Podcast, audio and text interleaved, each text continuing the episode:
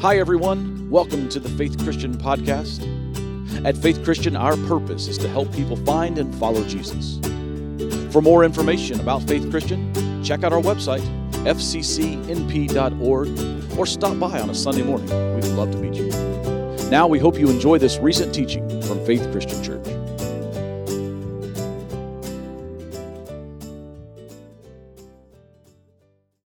Come into this place this morning, as we gather side by side with our friends, our brothers, our sisters, as we take a moment here on this first day of this week and offer our thoughts and our minds, our hands, our feet to you in worship, we offer to you our songs, and we sing of Jesus today, the one that you sent, you with, with skin on, you walking here, you changing every part of history that we know.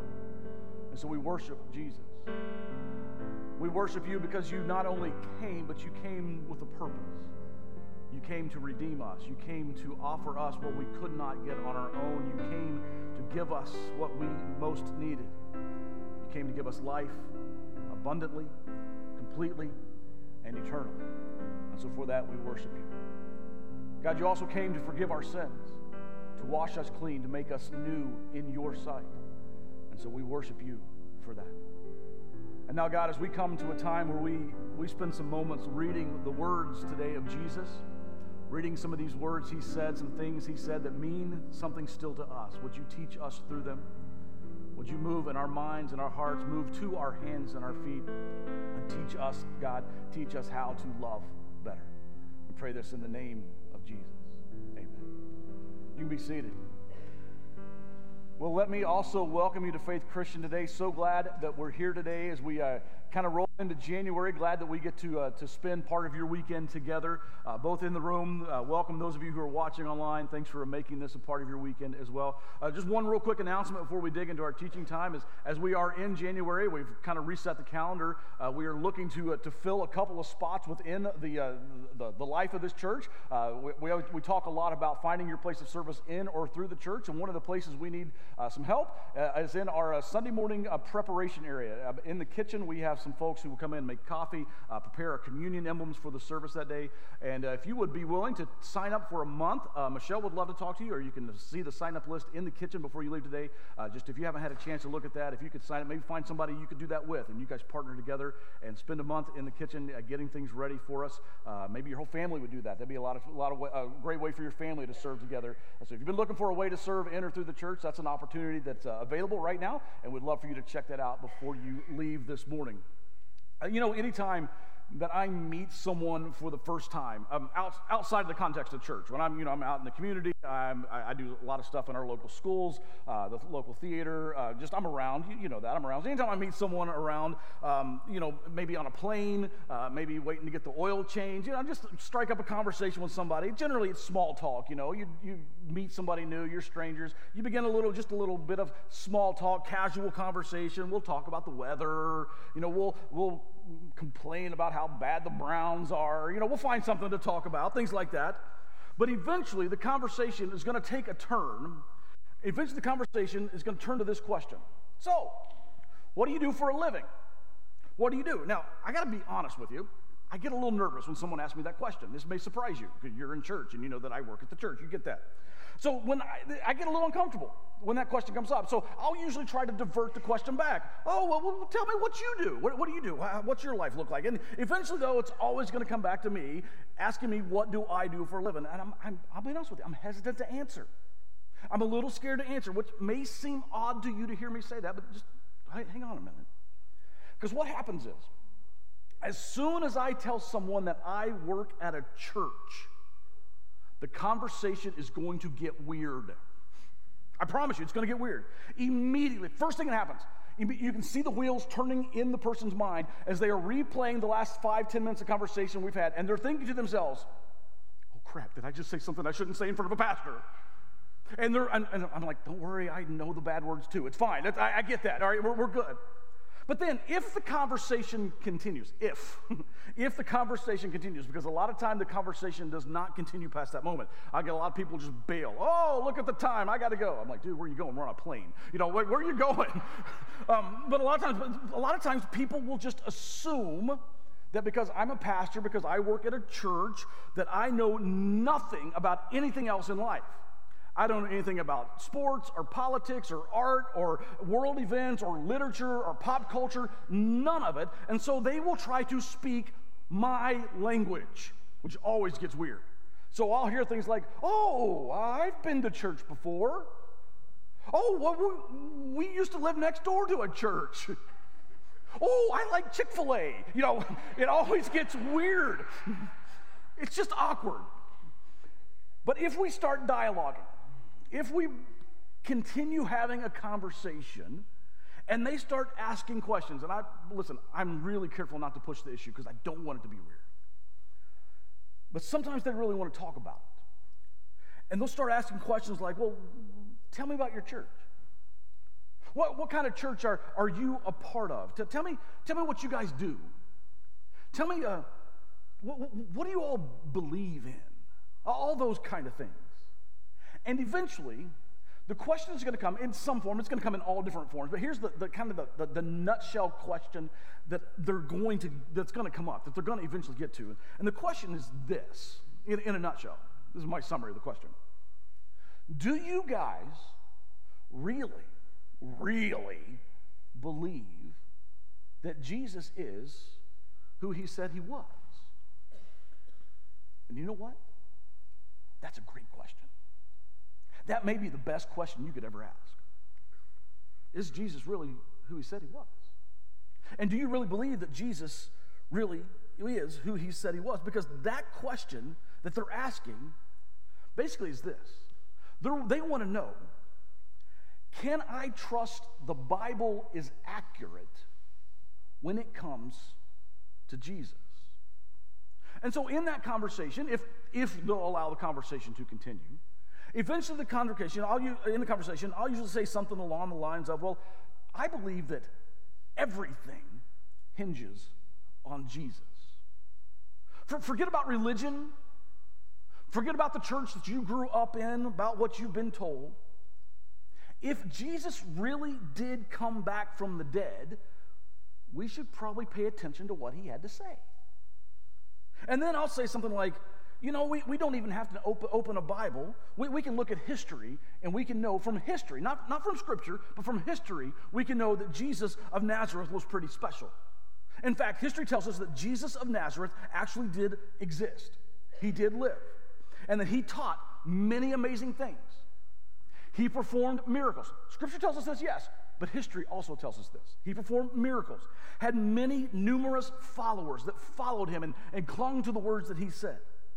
History tells us that this guy, Jesus of Nazareth, died by crucifixion, by a Roman crucifixion. And history tells us, not just scripture, but history tells us that people saw him alive three days later. And over the course of the next 40 to 50 days after his crucifixion, that the eyewitnesses saw him alive, that, that they were so convinced that they saw Jesus, that this movement this global movement began, we call it the church, that continues all these thousands of years later. And the eyewitnesses who saw Jesus in those 40 to 50 days after the crucifixion were so convinced that what they saw was true that they went to their deaths with their claim that Jesus came back from the dead. You don't even have to open a Bible to get all of those facts. And even though I feel like that is a pretty compelling argument, the answer that I often get in these conversations with strangers, the answer I often get at that point is something like this Oh, well, who knows? and then we go back to talk about how bad the Browns are, because that's kind of the way it works. Here's what I've discovered when it comes to these questions about Jesus what people really, really feel is this if I choose to believe that Jesus was who he said he was, then it would make sense to do what Jesus said to do. And let's be honest, that is usually a deal breaker for a lot of people.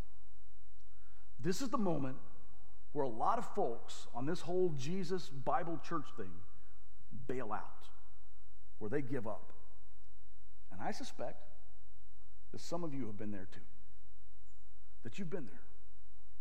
We're starting a new series today as we begin this kind of new year 2023 together. And over the course of the next several weeks, I want to take a look at some of the things that Jesus said because if I choose to believe that Jesus was who he said he was, then it would make a lot of sense for me to do what Jesus said to do. But here's the hook, and here's kind of where we're going to go over the next several weeks. The words of Jesus that we're going to read together, the things that Jesus said that we're going to talk about together over the next several weeks, I hope you'll be here for all of them. The things we're going to, we're going to look at that Jesus said, honestly, between you and me, I really wish Jesus hadn't said these things. So we're going to look at some of the things that Jesus said that I wish Jesus hadn't said. Because there are a lot of things that Jesus said that were shocking, and they were controversial, and they're challenging to us, and at times, they are deal breakers for people when it comes to deciding whether or not they're going to follow Jesus. They're going to believe in Jesus and follow him with their lives. And so we want to spend some time over the next few weeks looking at some of these very controversial, very challenging things that Jesus said. We want to figure out what did he mean when he said it to the people he said it in the, in the historical context, the cultural context that he said these things. What did it mean to them? And what does it mean to us a couple of thousand years later? Or does it mean anything to us? We want to explore that and find out if that means, if, the, if those words still mean anything in our lives today. And I really believe that as we do this, we're going to discover that not only was Jesus right, we're going to discover that when we do what Jesus said to do, that that really is the best way to live. So, if you've got a Bible with you this morning, or you want to pull out a Bible app on your phone, or there's maybe one in the seat in front of you, you're welcome to join me in Matthew chapter 16 this morning. The words will be on the screen behind me when we get to the words of Jesus. We read those in a minute. But if you want to follow along in your, uh, in your Bible, find your spot, Matthew 16. While you're doing that, let me ask you this question to kind of get us started with today's topic. What is your plan for your life? You got a plan, right? What's your 20 year plan? What's your 10 year plan? What's your five year plan? You got plans for lunch? What, eh, we all have a plan, right? Every one of us has some kind of plan. What is your plan for your life? Now, for some of us, when we think about our plans and our future and planning, just the new year, you know, we're, we're mapping out the new year. For a lot of us, the plan revolves around family. We have the family plan, we'll call it. And it usually starts off like this I, I want to get married. Uh, we want to have some kids. We've got to get those kids through college. And then, you know, if there's any money left over after all that, we want to try to retire somewhere. And that's the family plan. That's a good plan. You've got a family plan. Sometimes our plans revolve around our careers. Our 10 year, 20 year plan is a career plan. So you want, you know, you start off as an associate, you want to work your way up to be a manager, maybe the vice president, maybe someday you become the president of the company or you'll buy out the company, and that's the career plan for you. For some of us, we're not interested in any of those things. We have the, we'll call it the fun plan. You know, we're, we're on the fun plan. We want to exist. We want to take naps. That's what we want to do. We want to play video games, and uh, we want to hopefully, hopefully someday we'll win the lottery. All right, that's the plan, and that's the fun plan. Did you know? Did you know everyone has plans? Even the Cleveland Browns have a plan, and that plan is no plan who is running that organization. My goodness. All right, so anyway, back in Jesus' day, let's go to some context here. Back in Jesus' day, people had a plan as well. And their plan in the first century, their plan in, in Judea, in, in the, what we can now call Israel, that part of the Middle East where, where, where all this stuff happens, uh, the plan in that day was to do whatever it took. Their number one goal, their number one plan was to get out from under Roman rule. The Romans were in charge, and the Jews didn't like it. They didn't want to be under anyone's thumb. They didn't want to be under Roman oppression. They didn't want to be under Roman rule.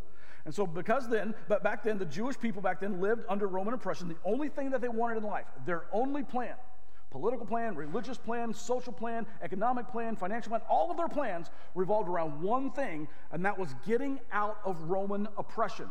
They didn't want to be there.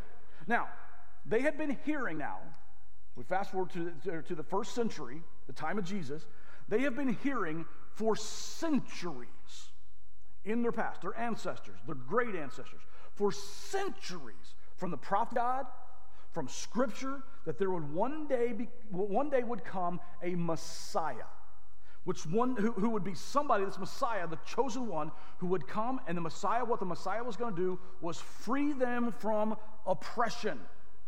And they, of course, assumed that that meant Roman oppression because that's how they were being oppressed. So when Jesus shows up on the scene in the first century, and Jesus talks like what they all assumed the Messiah would talk like, and Jesus did things that they all assumed that the Messiah would do, they assumed that Jesus, if Jesus is the Messiah, that he is our revolutionary. He is the one who's going to lead us out of Roman rule. He's going to overthrow the government, and we will be free finally. That was their plan for the Messiah to free them from this oppression in Rome. But God had a different plan. God's idea of oppression was deeper and a much more lasting oppression than just Rome. God's idea of, opp- of oppression was that of a spiritual nature that impacts our eternity and it impacts our relationship with a holy God. And God's plan was that the Messiah was going to come to bring freedom from all oppression, not specifically political oppression. And so we have a case here in Matthew, when we get to Matthew 16, where we've got a people with a plan in their mind, and we've got God with a plan in his mind, and there are two different plans people's plan versus God's plan. And so when Jesus talks like a Messiah, acts like a Messiah, Jesus begins talking about his plan. And Jesus begins sharing his plan. It is contradictory to the people's plan and everyone gets all flustered because they don't know what to do with it. Let me show you what Jesus, what, what happens. This is Matthew chapter 16. I'm going to start reading about verse 21. From then on, Jesus began to tell his disciples plainly that it was necessary for him to go to Jerusalem and that he would suffer many terrible things at the hands of the elders, the leading priest, and the teachers of religious law. That he would be killed and on the third day, he would be raised from the dead. Now, you and I, 2,000 years from this moment, we, we have a different perspective on these words. Yeah, Jesus is going to die uh, on a cross raise again three days. That's good news for us, right? Not for these folks. People back then believed that the Messiah would be this, this kind of perfect combination of what we would assume today would be like the, uh, the combination of like a Teddy Roosevelt and a Captain America. It was going to come in politically, militarily, and going to fix all our problems was going to take care of everything, set the people free. They expected the Messiah to show up and, you know, boom, everything's better. They would be free. That's what they were looking for. And the moment that Jesus says these words about he's going to be killed, everybody stops listening. turn him off. Because uh, they, they, they stop listening to anything he says next. They don't even hear the phrase that God's going to raise him back from the dead in three days. All they hear is that their political revolutionary, their political hero, is going to die. And they don't want anything to do with that plan because that's not their plan. Verse 22. So Peter took Jesus aside and began to reprimand him for saying such things. Heaven forbid, Lord, he said, this will never happen to you. Can you imagine? Think about this. Can you imagine taking Jesus aside and rebuking him? This is some serious guts here. This would be me like, like me trying to tell Tiger Woods how to putt. It, it wouldn't make any sense. He shouldn't listen to me. So Peter takes Jesus aside to give him some words of insight. Well, Jesus has some words to say back to Peter, and I'm not sure how you recover from this. Somehow Peter does, but this is what Jesus says back to Peter, verse 23. Jesus turned to Peter and said, Get away from me, Satan. Ouch. You are a dangerous trap to me. You were seeing things merely from a human point of view, not from God's. In other words, Peter has in mind this plan, the people's plan, for, for, how Jesus should, should execute his plan, how Jesus should, should pull off his plan to set them free from Roman oppression. And Jesus says, You don't have God's plan in mind. You have your plan, and it's the wrong plan. Verse 24. Then Jesus said to the disciples, If any of you wants to be my follower, you must give up your own way. Take up your cross and follow me. Not the politics, not the government, me. If you try to hang on to your life, you will lose it. But whoever loses their life for me will find it. And what do you benefit if you gain the whole world but lose your own soul? Is anything worth more than your soul? All right, so this is some shocking stuff from Jesus here. This is the stuff that I wish Jesus never said. If you want to save your life, you're going to lose it. If you want to lose your life, you're going to find it. What on earth does this mean? Let me, re- let me read you that, that verse again Matthew 16, verse 25, from a different translation. This might help us get a, a, just a different angle at it, a different way to attack this, th- these words of Jesus. Jesus says, If you try to keep your life for yourself, you will lose it. But if you give up your life for me, you will find true life. Do, do any of you know the name Aron Ralston? Aron Ralston was this kid uh, several years ago that went hiking on a Saturday afternoon out in a canyon in Utah. We got to go there this summer. It's gorgeous. But Aron Ralston went hiking by himself. That was the first stupid thing he did. He went out all by himself, and no one knew where he was. Where he was, and he fell while he was hiking in this canyon. Fell into a canyon, got his right arm caught underneath a large boulder. Do you remember the story? He thought that somehow, you know, he could, he's stuck, but no one could hear him scream, so he, he could wiggle his way out of there, but he couldn't. And the more he wiggled, the more he was trapped. This went on for days. He was unable to move because he was stuck with his arm underneath this boulder. By Tuesday, he'd left on a Saturday. By Tuesday, he had run out of water. And by Thursday, he realized if he didn't do something drastic, he was going to die. No cell phone coverage, nobody around, nobody to help, no one even knowing where to look for him. And so Aron Ralston came to this grueling conclusion. If I'm going to live, the arm's got to go. Remember the story? So he took off his belt, put it around his arm just below the elbow, and took out his pocket knife, which I hope he had sharpened before this trip. Began the horrific process of cutting off his own arm. He said he passed out several times during the process. You think? Vomiting, all kinds of pain involved with this. Finally, he severs his own arm, repels 60 feet to the canyon floor where he begins walking.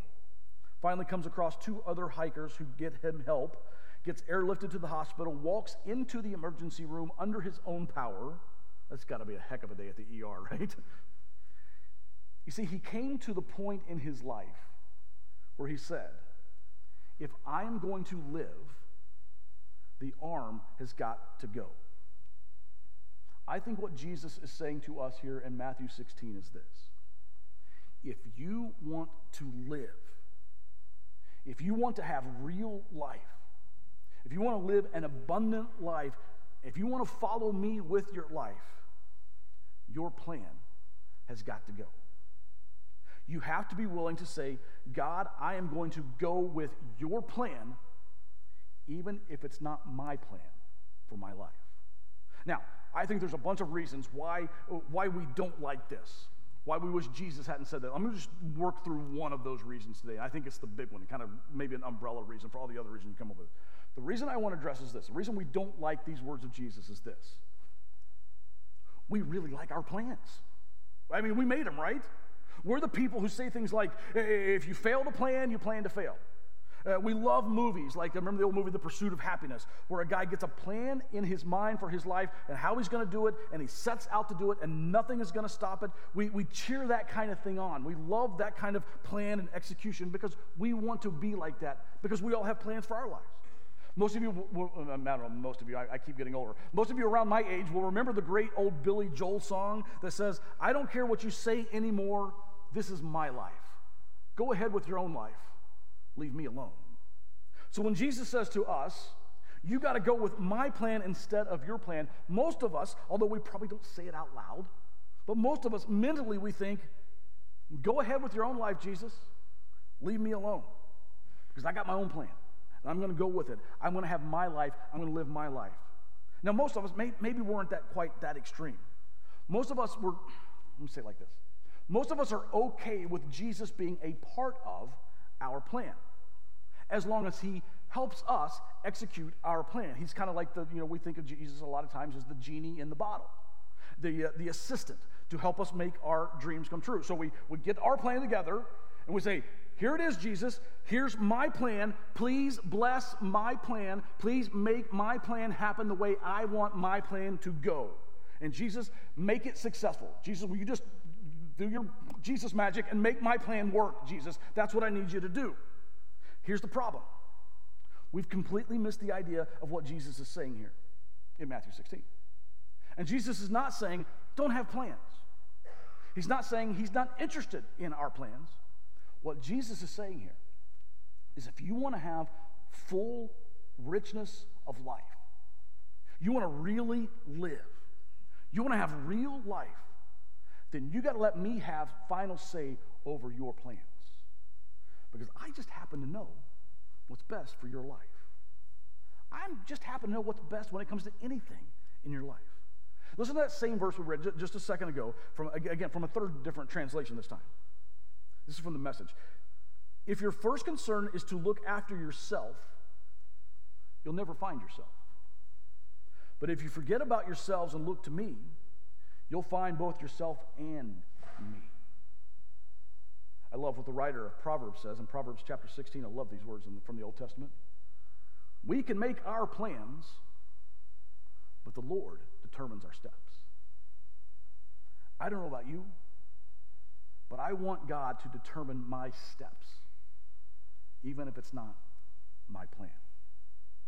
So let me ask when it comes to your plans for your life, is it your desire for the Lord to determine your steps? When it comes to your plan, family plan, career plan, financial plan, whatever it is, have you ever been willing to say to God, God, here it is. Not, will you bless it? Will you make it work? But God, here it is. You can have it. It's yours. Everything I am, including my plan, is yours. I've got my ideas, but God, you order, you determine my steps. Several years ago, the Los Angeles Times had an article in their magazine called depression epidemic among young adults. The depression epidemic among young adults. And this is what, what they discovered, and they, they, they read some research and were reporting this research in this article in the magazine. What they discovered was that people that were born in the last 30 to 40 years were 10 times more likely to suffer from clinical depression than their parents or grandparents. You, you probably already know this because you've seen it happen in your life. The article says this We find it very interesting because their grandparents went through World War II and the Great Depression. Yet, for some reason, people born over the last 30 to 40 years grew up in a self centered me culture, and it left them wanting and it left them depressed. Now, the author of this article doesn't quote Jesus but I think pretty much this author says exactly what Jesus says. When you try to find your life, you're left wanting. If you want to find your life, you've got to be willing to lose your life. You've got to be willing to give up your life. You've got to be willing to give up your plans and allow God to determine your steps. So I think Jesus is trying to get your attention today. And he's asking you, do I have every part of your life, even your plans. What part of your plan is off limits to God? Maybe the decision that you need to make today is to say to God, here it is. Every bit of it is yours. It's not mine anymore. Nothing is off limits any longer. It's all yours. Is there any part of your life that you've said is off limits to God and is today the day that you decide to let God order your steps? God, I'm going to go with your plan. I've got my ideas, I've got my desires, but I'm going to give them to you, not just to bless and make work. I'm going to give them to you so that you can order my steps. Every part of it is yours. Let me pray for you. For our community team, will go ahead and make their, find their way to, to get ready to serve communion to us. Father, our, our prayer is just these words from Proverbs 16 that you would determine our steps, that you would give us the courage, the guts to give to you every part of not only our lives, but even our plans. Every part of us, then you would determine that. You would order those steps. That you would take our plans, mesh it with your plan to accomplish what you want to see accomplished in Tuscarawas County and across this world. That you would take your plans and take our lives and put, work our lives into your plans. That as we seek to find you, we give up our own plans to you, that we would find a fullness of life, a completeness of life, and an exhilarated life, a challenge of life that we so desperately want, that, but, but, but that we've never been able to find on our own. So, God, would you determine our steps and give us the guts to lose our lives for you so that we might find it? We pray this today in the name of Jesus.